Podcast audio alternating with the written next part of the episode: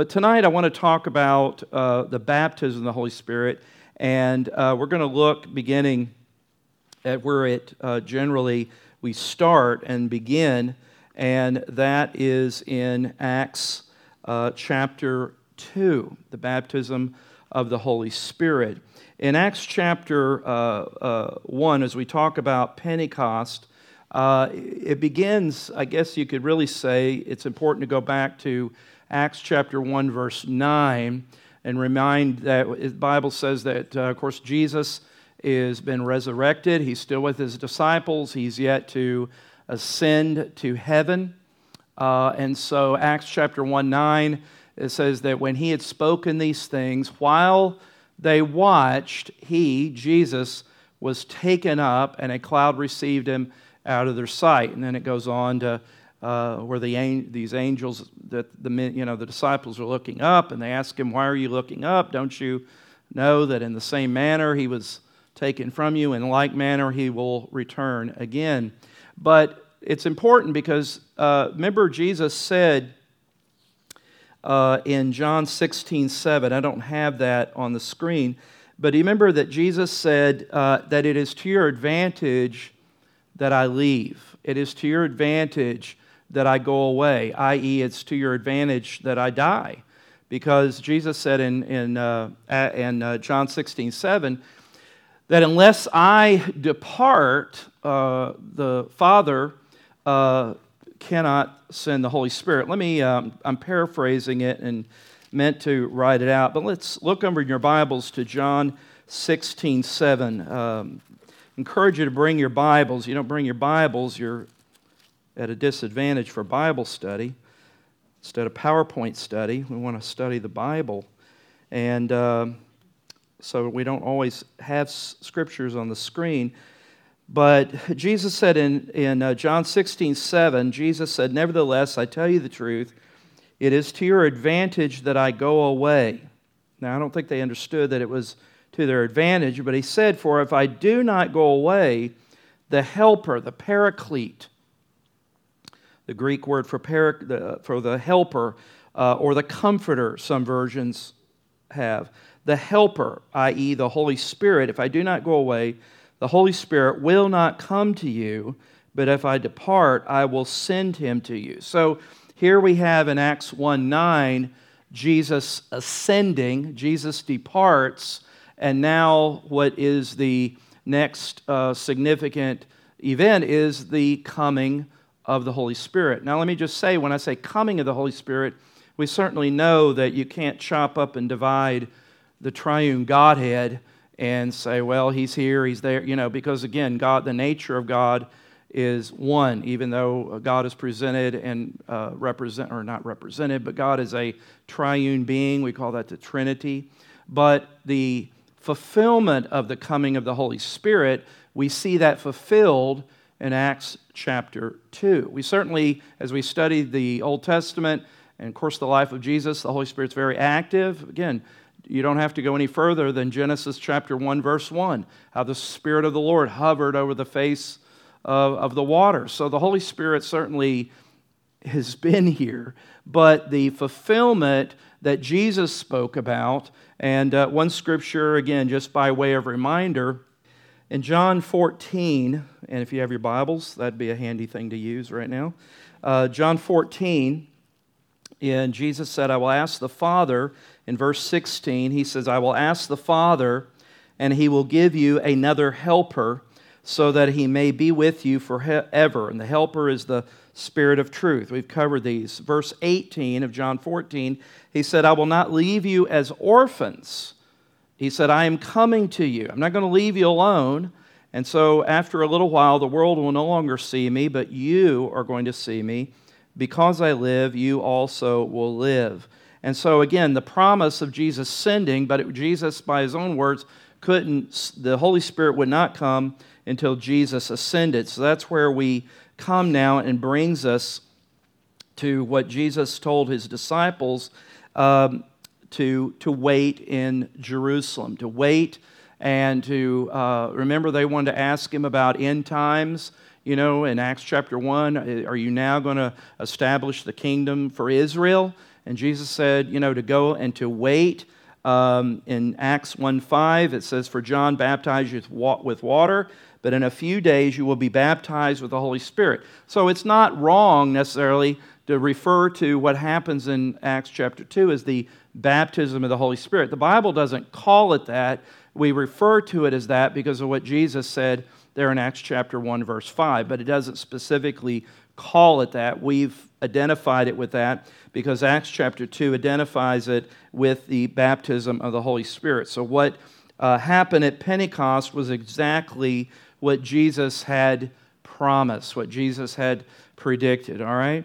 So, um, Acts chapter uh, 2, uh, open your Bibles to Acts chapter 2, and we'll, we'll look at that. You can kind of probably stay there in Acts, uh, and uh, most of the scriptures we'll look at tonight are going to be in the book of Acts. But Acts chapter 2, and I'm going to read verses 1 through 4 and uh, read uh, another in just a little bit. But here is the fulfillment of what Jesus had promised of the coming of the Spirit. Acts chapter 2, verse 1 When the day of Pentecost had fully come, they were all with one accord in one place. Now, you know, they are the disciples, and uh, they are in the, uh, and others are in the upper room. Some people believe that this is the same room where the Last Supper, that they had the Last Supper, that that was the same room, uh, was their meeting place. So now they're all together in one place. Verse 2 And suddenly there came a sound from heaven as of a mighty rushing wind, and it filled the whole house where they were sitting.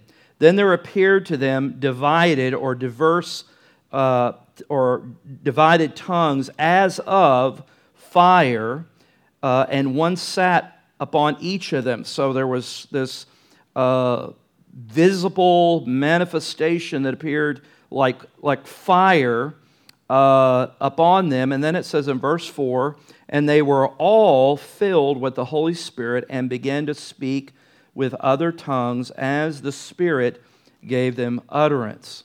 Now, even though there's two different words when it talks about tongues, there's the word here that is, as we'll see here in the uh, fulfillment, is the word uh, dialectos, where we get the word dialects. That's actually speaking about known languages. But then in uh, Paul uses tongues, a different word for tongues, to speak of a different type that we'll talk about, glossolalia. But here, it is identifying it as a recognized, known language. Now, this was the day of Pentecost. Pentecost was one of those big main festivals. Pentecost, Penta uh, came 50 days after Passover. It was the harvest of first fruits.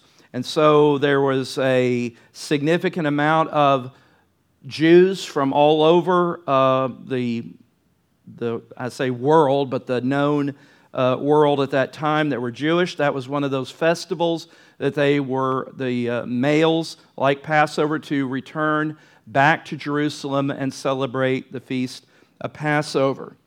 So it says in verse 5 And there were dwelling in Jerusalem Jews, devout men from every nation under heaven. Now, don't let that kind of slide by you because this is a international uh, gathering of Jews in Jerusalem during the Feast of Pentecost. And as we'll see in a little bit, that's significant relating to the manifestation of the gift of the Holy Spirit that is going to take place. So here they are in the upper room. Uh, they're praying, they're waiting, they're in one accord, there's a unity. I think that speaks of that being in one place and one accord. And uh, here they are waiting, and there's this violent, um, this moving uh, wind that's occurring in the whole house. Uh, that the, uh, as we saw kind of in the Old Testament, many places where the Holy Spirit came upon suddenly uh, individuals. And as we'll see here, that this promise of the Holy Spirit is different than the Old Testament. The difference in the Old Testament that it was selective and usually upon individuals for uh, specific tasks, sometimes for specific ministry uh, jobs or moments in time, whether it's a Samson or different individuals. But as we'll see here, this fulfillment is a fulfillment of the prophet Joel that Paul, or rather Peter, talks about And this is a, they were all filled with the Holy Spirit.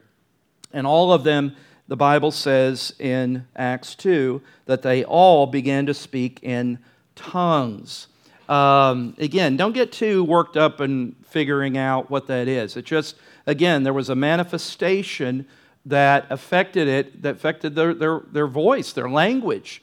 Uh, and so we'll see a little bit of that pattern throughout the book of Acts. Remember, too, who also is in that upper room is uh, Mary, the mother of Jesus. Mary's in that room. She's a part of that group. And as we know, the 120 now uh, has grown a little bit. So we have a significant group in this upper room that the Holy Spirit, in language reminiscent of the Old Testament, the Holy Spirit has fallen upon them. There's a suddenness, but the promise that Jesus gave to them to wait, we now see is being fulfilled. All right, let's skip down to Acts 2, verse 14.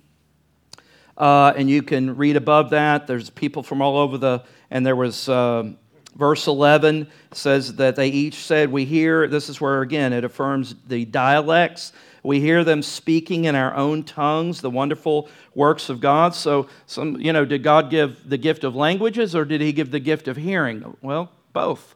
I mean, so they're hearing it in their own language, they're speaking in languages that uh, they haven't learned, and it's a, it's a visible manifestation of the outpouring of the Holy Spirit. So in verse 14, Peter addresses what the crowd is saying that they're all gotten up there, brought in some kegs of wine or something, and they're all drunk uh, because they're all acting. Uh, you know, if you're, if you're looking for a sophisticated uh, way that the Holy Spirit moves, sometimes it doesn't work that way. Sometimes the Holy Spirit uh, will manifest himself in some very uh, unusual ways that tends to override even our uh, effort to bring some control to our own, uh, own senses or body.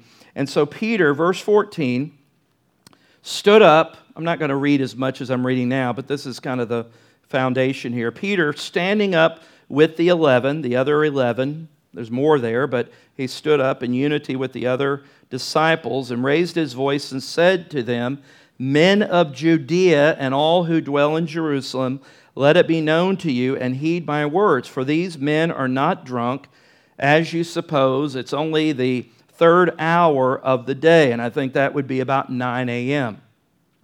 Now, I've known some people that were already rocking and rolling at 9 o'clock, but uh, that's a different story. That wasn't what's going on here, right?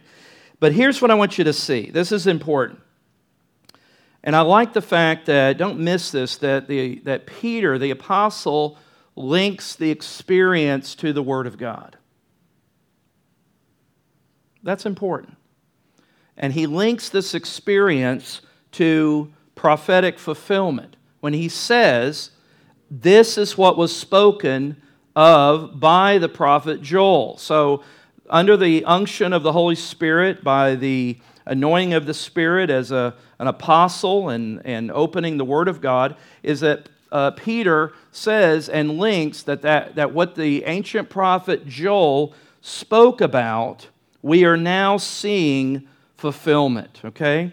Uh, and that's, that's significant. So the prophet Joel, and again, I'll just read a little few of it, but the verse 17, Joel the prophet, uh, which is over in Joel 2, and it shall come to pass in the last days. Now that's important because uh, I think that set off, if you will, in my opinion, uh, when I say a time clock, I don't, I don't, I just mean today I believe we're in the last of the last days. And I don't know what the last of the last of the last days are. I mean, you know, I know it's heading into 62. I'm in the last of the last, maybe not the last of the last, but I'm getting there in the last days, right? Per, but I think that the way, uh, and I'm hesitant because uh, while I do think it's important to know what's going on in the world and see certainly some significant events or whatever, there still is a part of me that that just, you know, holds back a little bit because I remember when the Gulf War happened and Iraq and all, and everybody said, oh, this is it. Well, I don't know if anything is going to be it as much as I do think everything are building blocks that are moving us forward to it, okay? Whether it's in our generation or our children, great, whatever it is. That's why if this was the last days, if Peter is attributing what Joel said, that the fulfillment, that these are the last days that God says that he will pour out his spirit, and Peter says, uh, here we are now. It's like something now, a page, if you will, in God's redemptive program now has, has shifted or opened or like a hinge to a door. Now we're in a different phase of what happens here in Acts chapter 2. Okay, you with me? So that's why we're belaboring it a little bit because this is significant in God's redemptive purposes and plans because in Acts chapter 2, I believe we see the birth of the church. We see the birth of the, the church.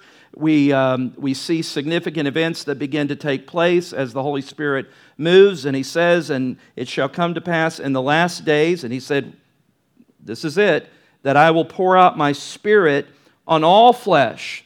Uh, that was different than what he did, the Lord did in the Old Testament.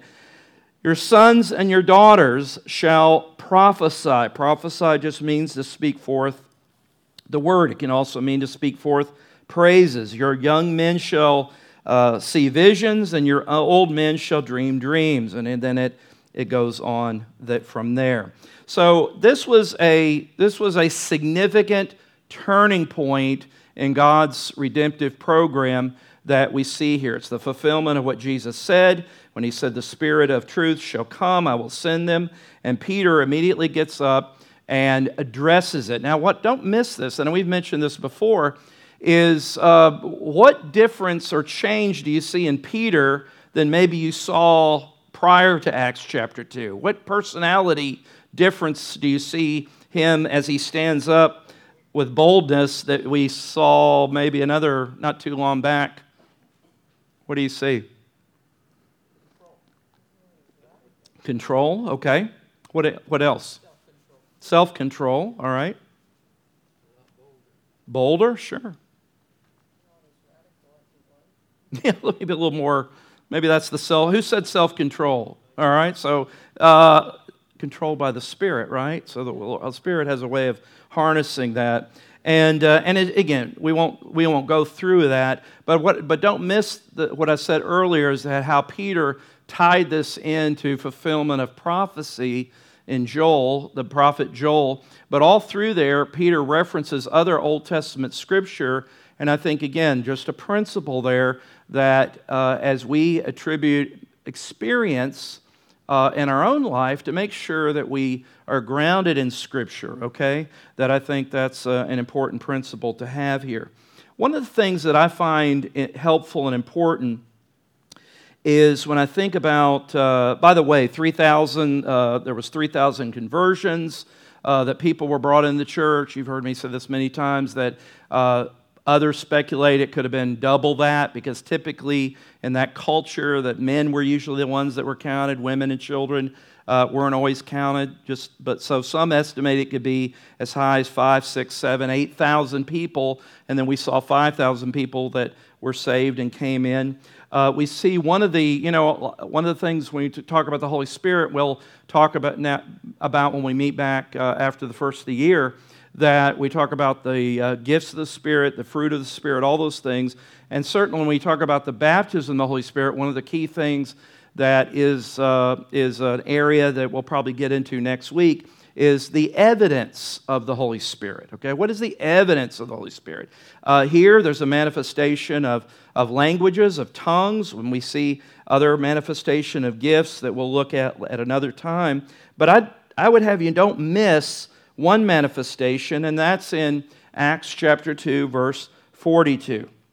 And you can uh, look in your Bible, it says that after uh, those, verse 41, that those who gladly received his word were baptized. That's just the one little note here, verse 41, why we believe that baptism, why I believe that uh, uh, believers' baptism is the scriptural way of baptism.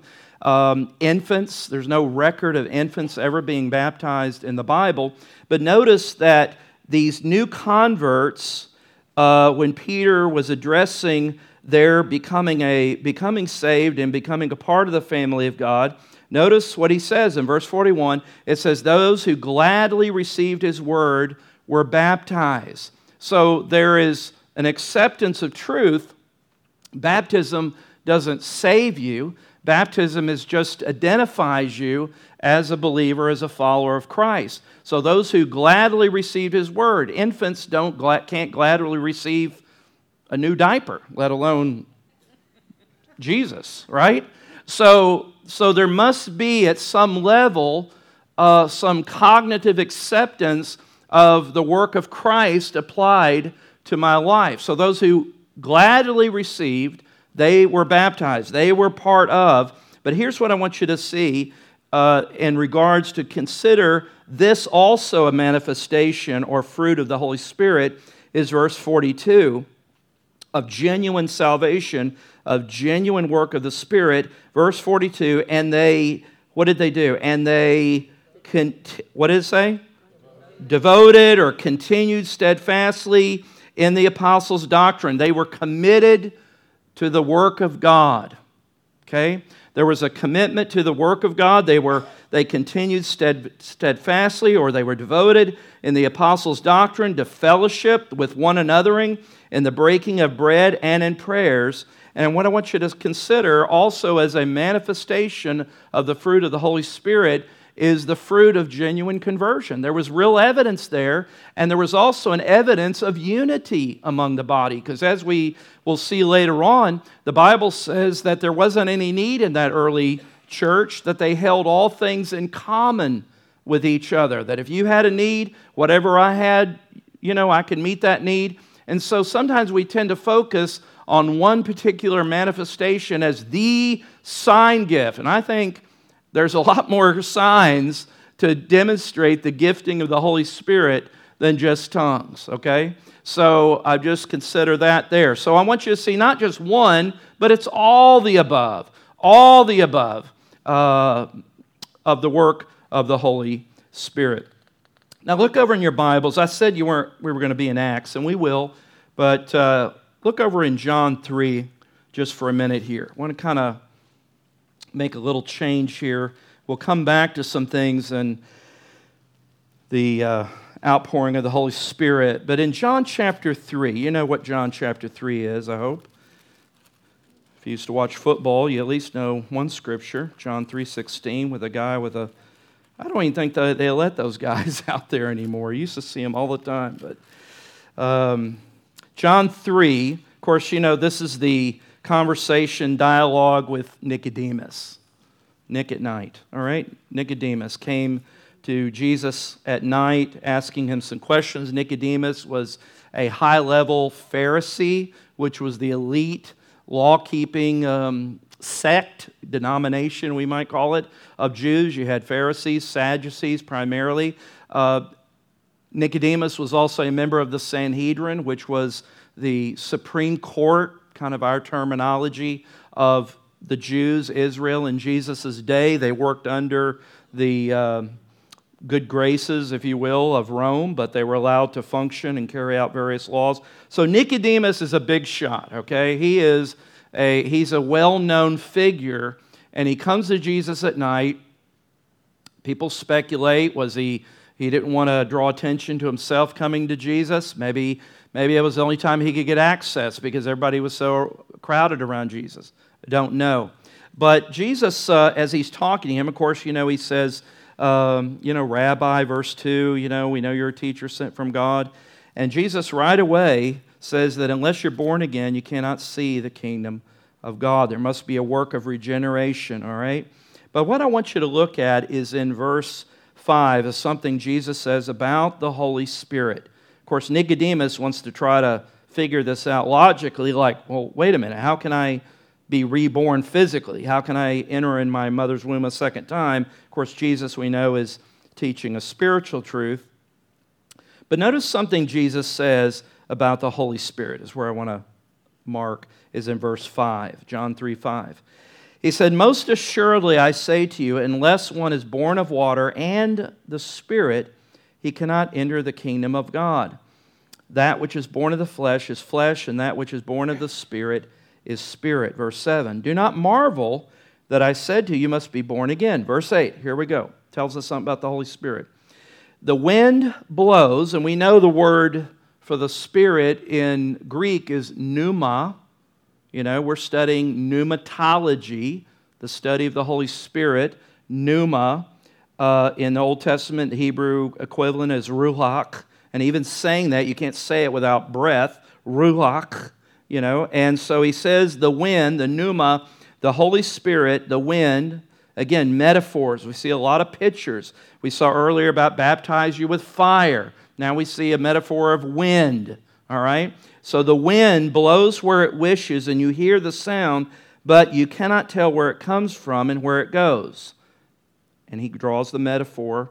So is everyone born of the Spirit. So he likens correctly the Holy Spirit to the wind and what I want you to, the reason that stood out to me and wrote that down here uh, this afternoon as I was just uh, going through this is one of the things, especially when we study the Holy Spirit and it comes into the gifts of the Spirit, it comes into the baptism of the Spirit. Uh, you know, there's probably nothing more that's been divisive in the church than the discussion regarding the giftings or the baptism of the Holy Spirit. Um, you have uh, groups throughout history that have taken various uh, positions and, and views on those things, and we'll probably spend some time a little bit next week and the following week just comparing some of those. But what I want you to see in that last verse is how the Holy Spirit's compared to the wind. He says, Look, you hear the wind blow, you hear the sound, but the wind, how do you capture the wind? How do you, how do you mark the pattern of how the wind always works? And I think Jesus is reminding us that the Holy Spirit um, has a will.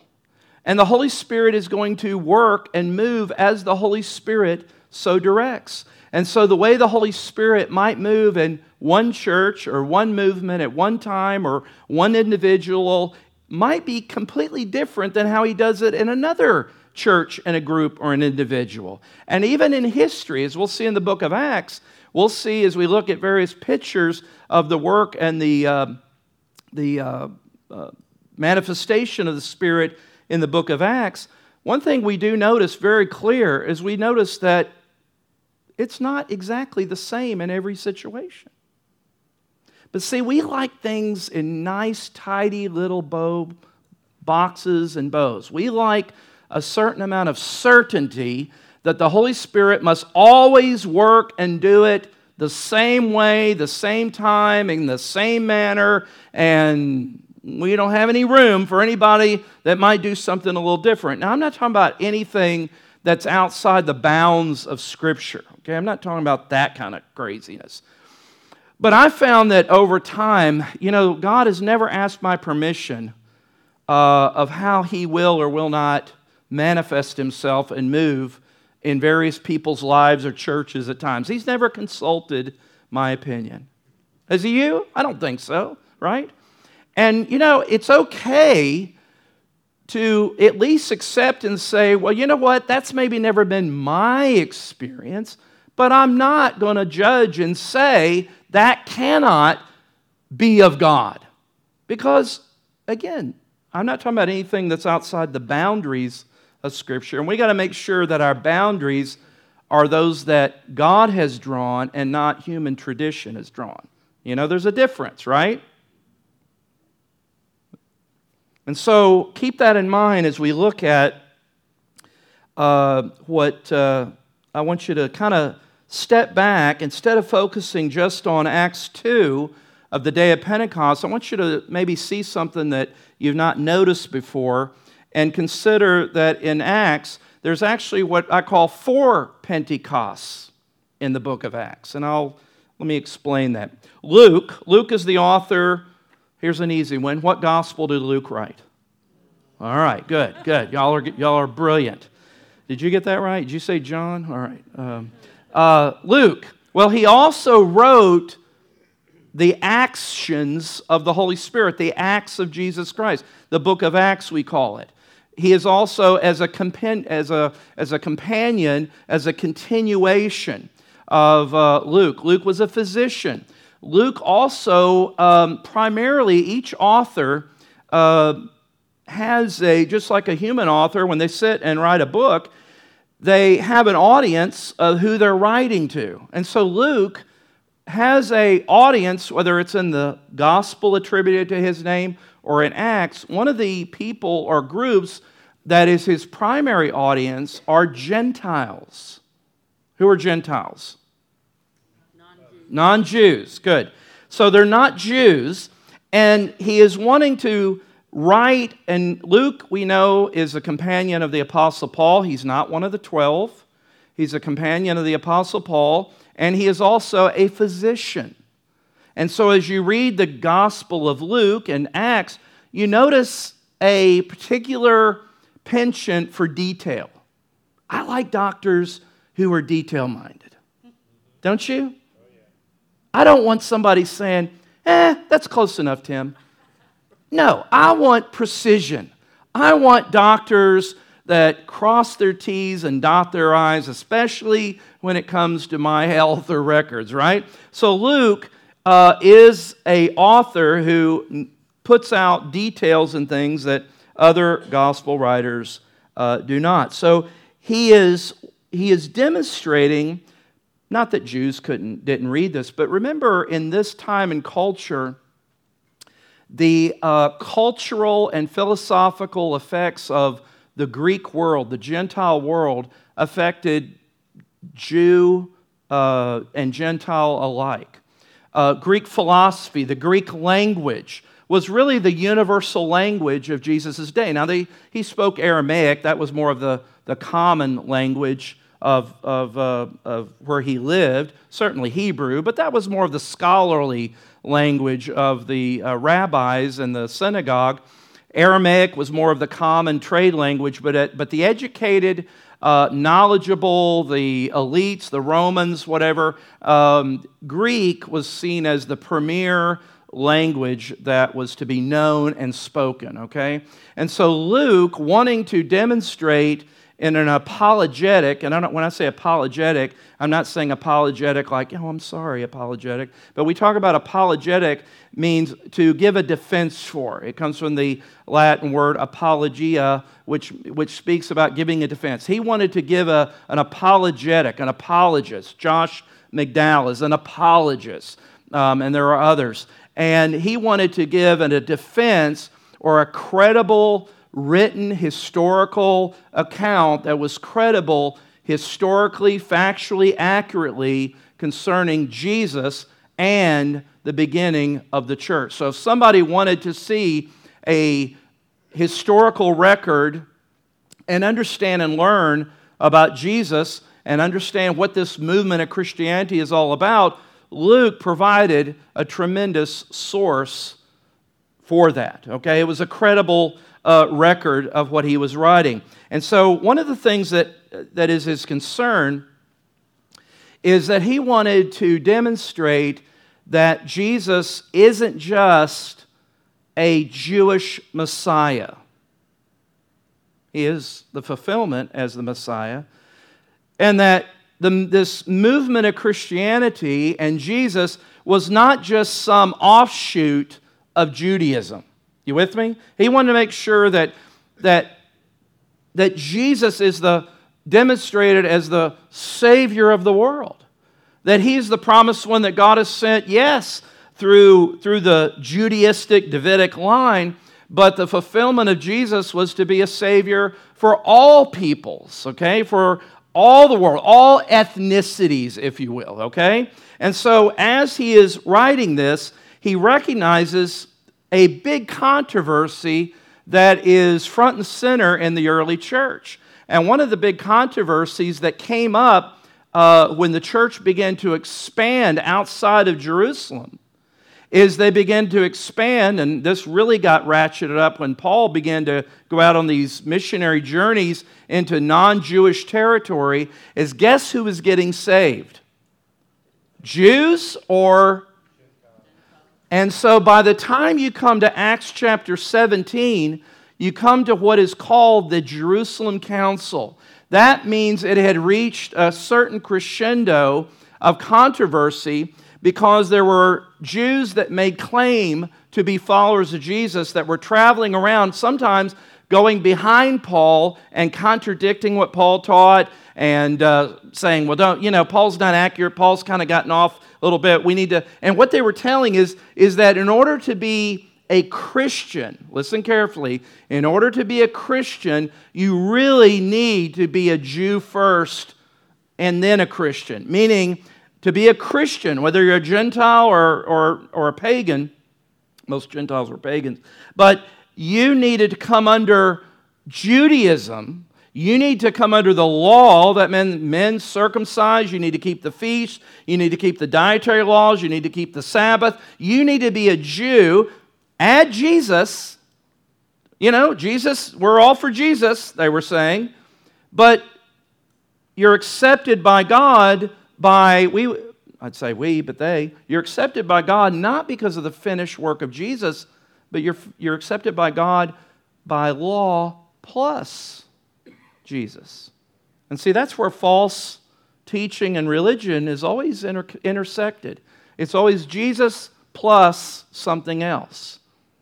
Jesus plus the Watchtower Society, Jesus plus the Book of Mormon, Jesus plus, hey, let's just Put it right here in our backyard. Jesus plus church attendance, tithing, reading my Bible every day, praying every day, all these things I do help earn and keep me saved. I'm not walking in grace. I'm not dependent and solely um, standing on the finished work of Christ. It's Jesus plus something else. And so, one of the controversies that Luke well understood was this, this controversy that was a bit of tension between these Gentiles. Listen, Jews, uh, you know, right now you have this fervent, uh, you know, hatred uh, that, that children are raised with in, in uh, many Islamic countries with such an intense hatred of Jews that from the time they barely can speak,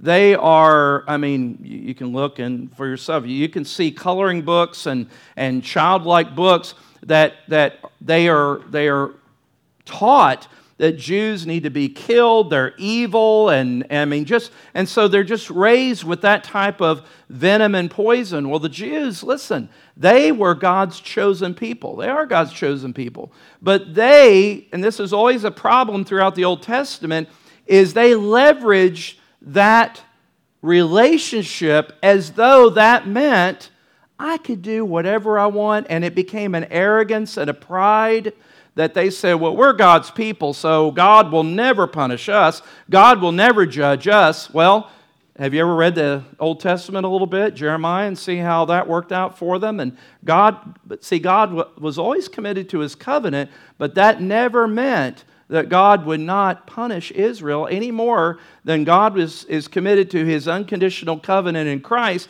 but that does not mean that you and I can suffer the consequences of willful and deliberate sin and rebellion. And so, here you have these Gentiles now, and they're coming into the church, and this controversy is well, wait a minute. Do we accept them as saved? Or do they need to become Jews first before they can become and accepted in the church? It was a big debate. It was a big issue there. One of the things that I believe that Luke is wanting to do here as he as he writes, he's not just writing willy-nilly. He's not just writing and just throwing things up in the air. I think like every author, Luke has an intent and a purpose of why he's doing and why he places things uh, throughout Scripture. And one of the things I want you to notice here, besides the Acts chapter 2 of the fulfillment of the Holy Spirit, I want you to notice with this same pattern something that we see in Acts chapter 1, verse 8. And so this is a good time to go back to Acts, and I think we'll stay in Acts the whole time. So open your, go back to Acts 1, and notice what Jesus said in Acts chapter 1 verse 8. Right before he ascended, he told his disciples, and he told them about waiting. And I want you to see a structure or a pattern here. And he said, But you, but you shall receive power, Acts 1 8, but you shall receive power when the Holy Spirit has come upon you, Old Testament language there, come upon you, and you shall be witnesses to me. Now look at the four places Jerusalem, Judea, Samaria, and to the end of the earth. It's interesting that when you see that, you see that somewhat as a, as a template. You know what a template is? Like a pattern. You see that pattern here and something that I think Mr. Luke is wanting to teach us about the spread of Christianity because that's what the book of Acts is all about is the actions of the spirit in spreading the gospel of Jesus Christ. And that almost becomes a little bit of a template that we can see that Mr. Luke is going to demonstrate for us that if the outpouring of the Holy Spirit was the promise of God, the fulfillment of the words of Jesus that was going to that was going to remember the holy spirit is presented as the sealing that he was going to bring in uh, and graft in his, his church into one body well we see, we see a pattern here and i want you to notice four outpourings of the spirit to four groups. And these four groups, as we'll see here, is practically identical to Jews in Jerusalem, Judea, Samaria, and to the end of the earth. There are individual cases, but I want you to see something here that I think Luke is wanting us to catch here in these four distinct groups that's kind of set up for us in Acts chapter 1, verse 8 is Jews, Samaritans, God-fearers, and Gentiles. That's the four groups that are in the early church. We know Jews, Samaritans. Samaritans get their, their Jews considered Samaritans half breeds. Tremendous racial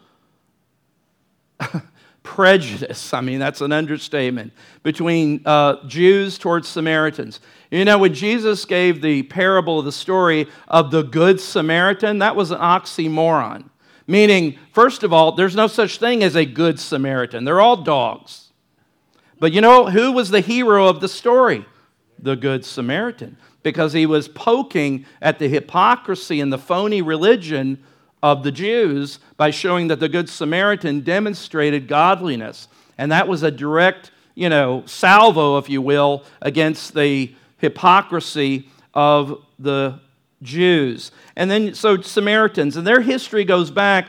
You remember after uh, Solomon died, that his son took over, and the nation of Israel went from a united monarchy under David and Solomon, and then because of rivalries, they split in half and had a civil war. The northern kingdom gets a little confusing. Northern kingdom called Israel, um, and the southern kingdom called Judea and the Judean capital was Jerusalem. Well, the northern kingdom set up a rival place of worship. God never authorized any other place of worship except Jerusalem and the temple. But the king, in order for people not to go to Jerusalem and for there to be perhaps a breakdown of the northern kingdom, set up a rival temple, a rival religion, if you will, in Samaria in the north part of Israel. Uh, Samaritans historically were loose, they were, they were Jewish in one part.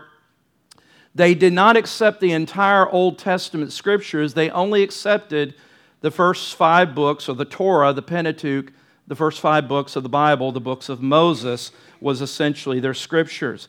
Uh, God-fearers, that's another group you see uh, in the New Testament. These are Cornelius. We'll look at him in a little bit in Acts chapter 10. God-fearers were individuals who respected the Judaistic Judaism. They uh, held to the Judaist, uh, the Jewish religion and sense of, of morals and ethics. They admired the Old Testament scriptures, but they were not Jews. They, had, uh, they were not, males were not circumcised. They did not keep necessarily the Sabbath, but they were respectful and admirers of Judaism. And they were referred to as God-fearers. And then the last group is uh, eh, the Gentiles or the ends of the earth. Notice these four groups, four different Pentecosts, and I wish we had the screen of the scriptures uh, on the screen because I'm afraid we'll get bogged down here. But look at uh, group number one. Of course, that's those in the day of Pentecost in Acts chapter 2. All right? In Acts chapter 2, we see, remember the pattern Jews, Samaritans, God-fearers, and Gentiles, this pattern, and we see that God is building one church. He's not building a Jewish church, He's not building a Samaritan church, He's not building a Gentile church. He is building a church that is unified of all people, and Luke's wanting to demonstrate that. So we know group number one. We've talked about that uh, pretty much. Uh, in detail. Look at group number two. Look over in your Bibles to Acts chapter 8. Acts chapter 8, and we see another quote unquote Pentecost uh, manifestation of the Holy Spirit with this second group here in Samaria. Acts chapter 8, and let's look at verse number 4. Acts chapter 8, verse 4. Therefore, those who were scattered went everywhere preaching the word. Now, why were they scattered? Because there was great persecution happening in Jerusalem, and they all of a sudden they scattered. Uh, to uh, get out of Jerusalem and move forward because of the persecution. Uh, Stephen was martyred. Remember Stephen? He was a deacon, full of the Holy Spirit. Acts chapter 7. Uh, he was uh, murdered, he was stoned to death. And that's where we see the beginning of uh, Saul, who certainly plays a prominent role at the end of chapter 7. So now we're in chapter 8. Philip, who is also a deacon, he has uh, moved out, uh, out of one to um, uh, protection of his own life. Uh, remember what they did? They, they were enjoying a nice little comfortable unity there in Jerusalem, but that wasn't what Jesus told them, was it? He told them to go into all the ends of the earth, to go out and uh, preach the gospel. And sometimes, if we don't obey, God will just change circumstances to force you to do what you might not be inclined to do, right? All right. So, Acts chapter 8, Mr. Philip is now gone out to Samaria. Therefore, those who were scattered went everywhere preaching the word. Okay? Then Philip, verse 5, Acts 8, verse 5, went down to the city of Samaria. Good Jews didn't go through Samaria, they'd, they'd walk extra around to avoid going to Samaria or going through Samaria. And he went to the city of Samaria and preached Christ to them. He didn't preach coming back into being a good Jew, he preached Christ to them. Verse 6 And the multitudes of Samaritans with one accord heeded, obeyed the things spoken by Philip, hearing and seeing the miracles which he did. Let me just point something out I'll point something out later. This will be important. Philip is a deacon, okay? He's not an apostle. He's not among the original uh, 12 or 11, you know, if you don't count Judas. And the argument with some is, is that only miracles were done through the apostles because they were done to authenticate their apostolic authority. But here, you see a non apostle, and you see miracles. Verse 6, isn't that what your Bible says? They heard the things spoken by Philip, hearing and seeing the miracles which he did. Well, that's a problem if you hold to that, that view. And that's a big, that's a big view in talking about the continuation of gifts. Verse 7 For unclean spirits, demons, crying with a loud voice, came out of many who were possessed. One thing that Samaria was full of was false religion. And, and uh, certainly any false religion, I don't care how moral it is, anything that is false and is not of the true God is demonic inspired, right? Okay. Thank you, Penny. Many Look at this. Many who were paralyzed and lamed were healed. The implication is that Philip is the instrument that God is using by the Spirit, and there was great joy in that city. Now, drop down to verse 14. We're talking about the second Pentecost, if you will.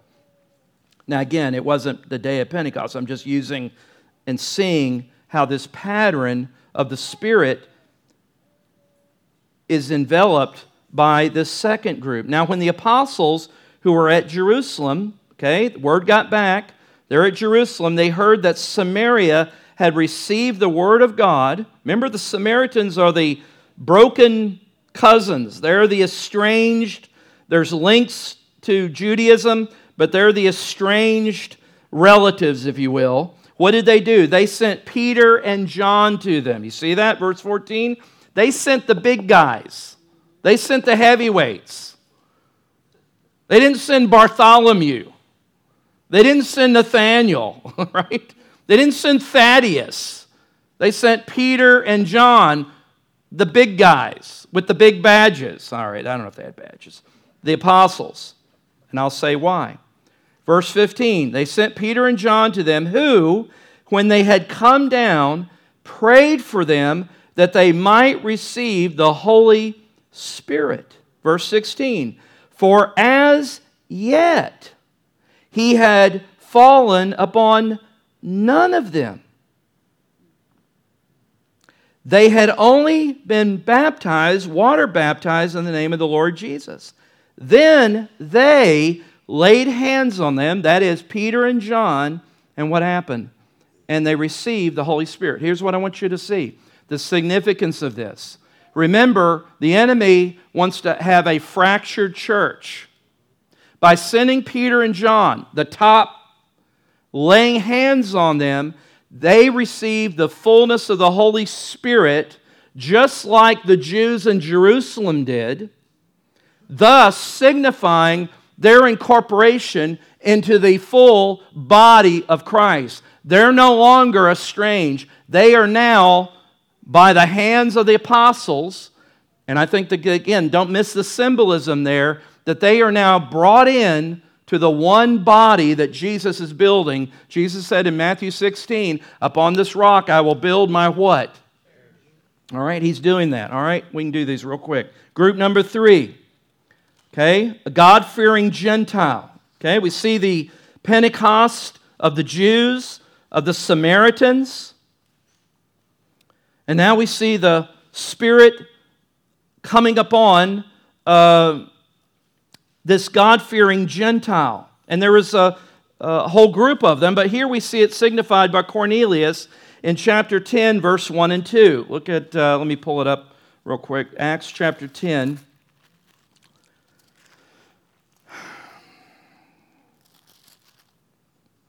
There was a certain man in Caesarea called Cornelius, a centurion of what was called the Italian regiment. He was a Roman, a devout man, notice the language, a devout man and one who feared God with all his household, who gave alms generously to the people and prayed to God, the Yahweh, the true God, always. Look down at verse uh, 44. And then, of course, this, you'd have to read this, but remember, this is where Vi- Peter gets a vision and sees these non kosher animals. And the Lord says, Take up and eat. And Peter's like, Oh, I'm not going to do that. Talking about being under control. He kind of loses it a little bit. But he says, I'm not going to eat that. I'm a good Jew. I would never eat those unclean animals. Gentiles had no problem eating unclean animals, meaning non kosher animals.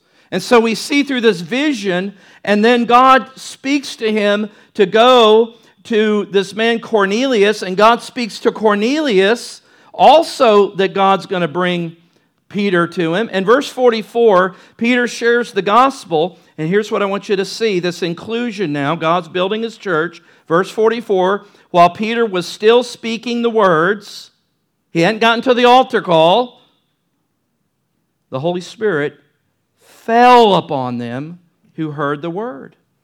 And those of the circumcision who believed, that's the Jews, they were astonished at this. They were astonished at this, at the conversion of these God fearing Gentiles, God fearers. So now we see another group that is now the, sec- the third group. Remember what Jesus said in Acts 1 8 Jerusalem, Judea, Samaria, and now these ends of the earth is who we see these Gentiles, this group four in Ephesus in Acts 19. Now, again, one thing I am skipping is the Apostle Paul's conversion and the Spirit there. But I'm wanting you to see these four groups, just like you saw the identified groups in Acts 2. Uh, you saw the Samaritans in Acts 8. You see Cornelius, representative of these, of these type of Gentiles that were God-fearers. And now in Acts chapter 19, you see this church that the Apostle Paul uh, planted on his third missionary journey. And you see the, uh, in Acts chapter 19, let's look at that real quick and we can.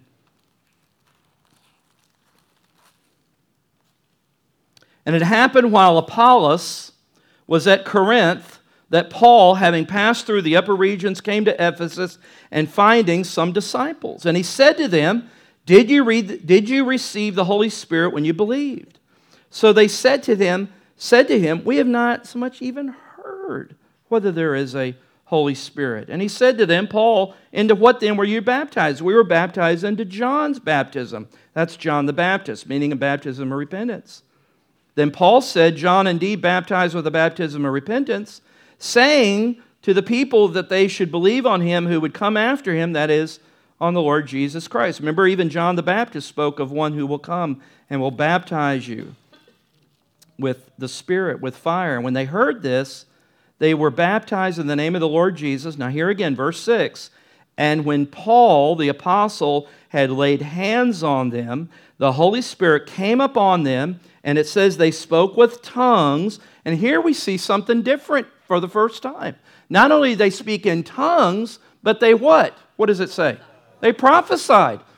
So again, the reason I said sometimes we got to realize the Holy Spirit does things differently. If we are to say, as some would say, that the Holy Spirit is the, capital T H E, the evidence, the evidence, then we might need to say, well, wait a minute, then you should prophesy because that's the evidence of manifestation they manifested here. But don't get, don't get lost in that. All I want you to see is the Holy Spirit put his seal in grafting in Jews, Samaritans, they were no longer part of God's family of promise, you will. Now they're part of God's church. God-fearers, Gentiles, this, this Roman and other God, it says Cornelius is all his household was saved. Now they're part of the church. And then we see these Gentiles who have no Jewish connection whatsoever, and we see the same Holy Spirit that came upon Jews, Samaritans, God-fearers, now the Holy Spirit to the ends of the earth, Acts 1 8. Now the Holy Spirit has encompassed the entire group of God's church. There's not a Gentile church, there's not a Jewish church, there's not a Samaritan church, there's not a black church, it's not a white church, it's not a Hispanic church, not a Baptist church, not a Presbyterian church. He prayed in, in John 17, Lord, may they be one as we are one. And so here's, here's what I'll close with. Great emphasis, and I get it, and I, I'm not even trifling with this. But I grew up in a Pentecostal environment where there was great emphasis that once you are saved, now you need to tarry. That was the word tarry, wait, plead for the Holy Spirit to come. I would pray for sometimes people, and they would say, I've been a Christian for 12 years, and I'm still tarrying and praying for the Holy Spirit. And you see, don't get me wrong, the heart and desire to hunger after God is not wrong. The theology was wrong. It was a misemphasis. The tarrying and the waiting that you see, because they would point to the pattern acts and say, well, see, all these people got the Holy Spirit after they were saved. Now, Cornelius got the, got the Holy Spirit the moment he was converted, so that messes that up. But they all got the Holy Spirit after they were saved. It had nothing to do with seeing that that is a template and a pattern that once we are saved, now we need to wait for the filling of the Holy Spirit. You can't be saved without the Holy Spirit. The, the reason is, is because God was wanting, I think, to show us something bigger that He was doing in His redemptive purpose of building his church that he was together, bringing together those who were estranged and far off. He was bringing together Jews, Samaritans, God-fearers, and all the Gentiles. What is it? That's Acts 1 8. Go and preach the gospel into all the world. Jesus is a Savior for the whole world. John 3:16, for God so loved the world. Again, that's not an issue about the extent of the cross. It's saying that God is not, He did not send Jesus to be just the Jewish Messiah. He came through the Jews. He was born a Jew. We're indebted to the Jews. We're indebted to the heritage of the Jews, but He's the Savior that will be worshiped by all. And we see that demonstration in what I call these four Pentecosts, if I can use that word in quotes, of God pouring out His Spirit, manifesting evidence. Because in some cases, how did they know? How did John, Peter, and John know that those Samaritans had received the Holy Spirit if there wasn't some type of manifestation? I think, again, I have no issue with manifestation. I have no issue with, with tongues and those things. And again, we'll talk, we'll dig all into that. But I just want you to see Pentecost much broader and a grander purpose that Luke is wanting to show us in Acts than just what happened in Acts 2. There is a grafting and a building of his church, and he's taken all these people that outside and confirming by the Holy Spirit that he has one church, one body, with Jesus as the head of that church.